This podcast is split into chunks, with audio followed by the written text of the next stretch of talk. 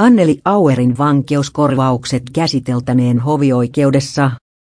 Anneli Auerin korvauksia syyttömänä istutusta vankilaajasta käsiteltäneen vielä hovioikeudessa. Auer on ilmoittanut tyytymättömyytensä korvauspäätökseen, kerrotaan Varsinais-Suomen käräjä todettiin lopullisesti syyttömäksi miehensä murhaan joulukuussa 2015, yhdeksän vuotta veriteon jää.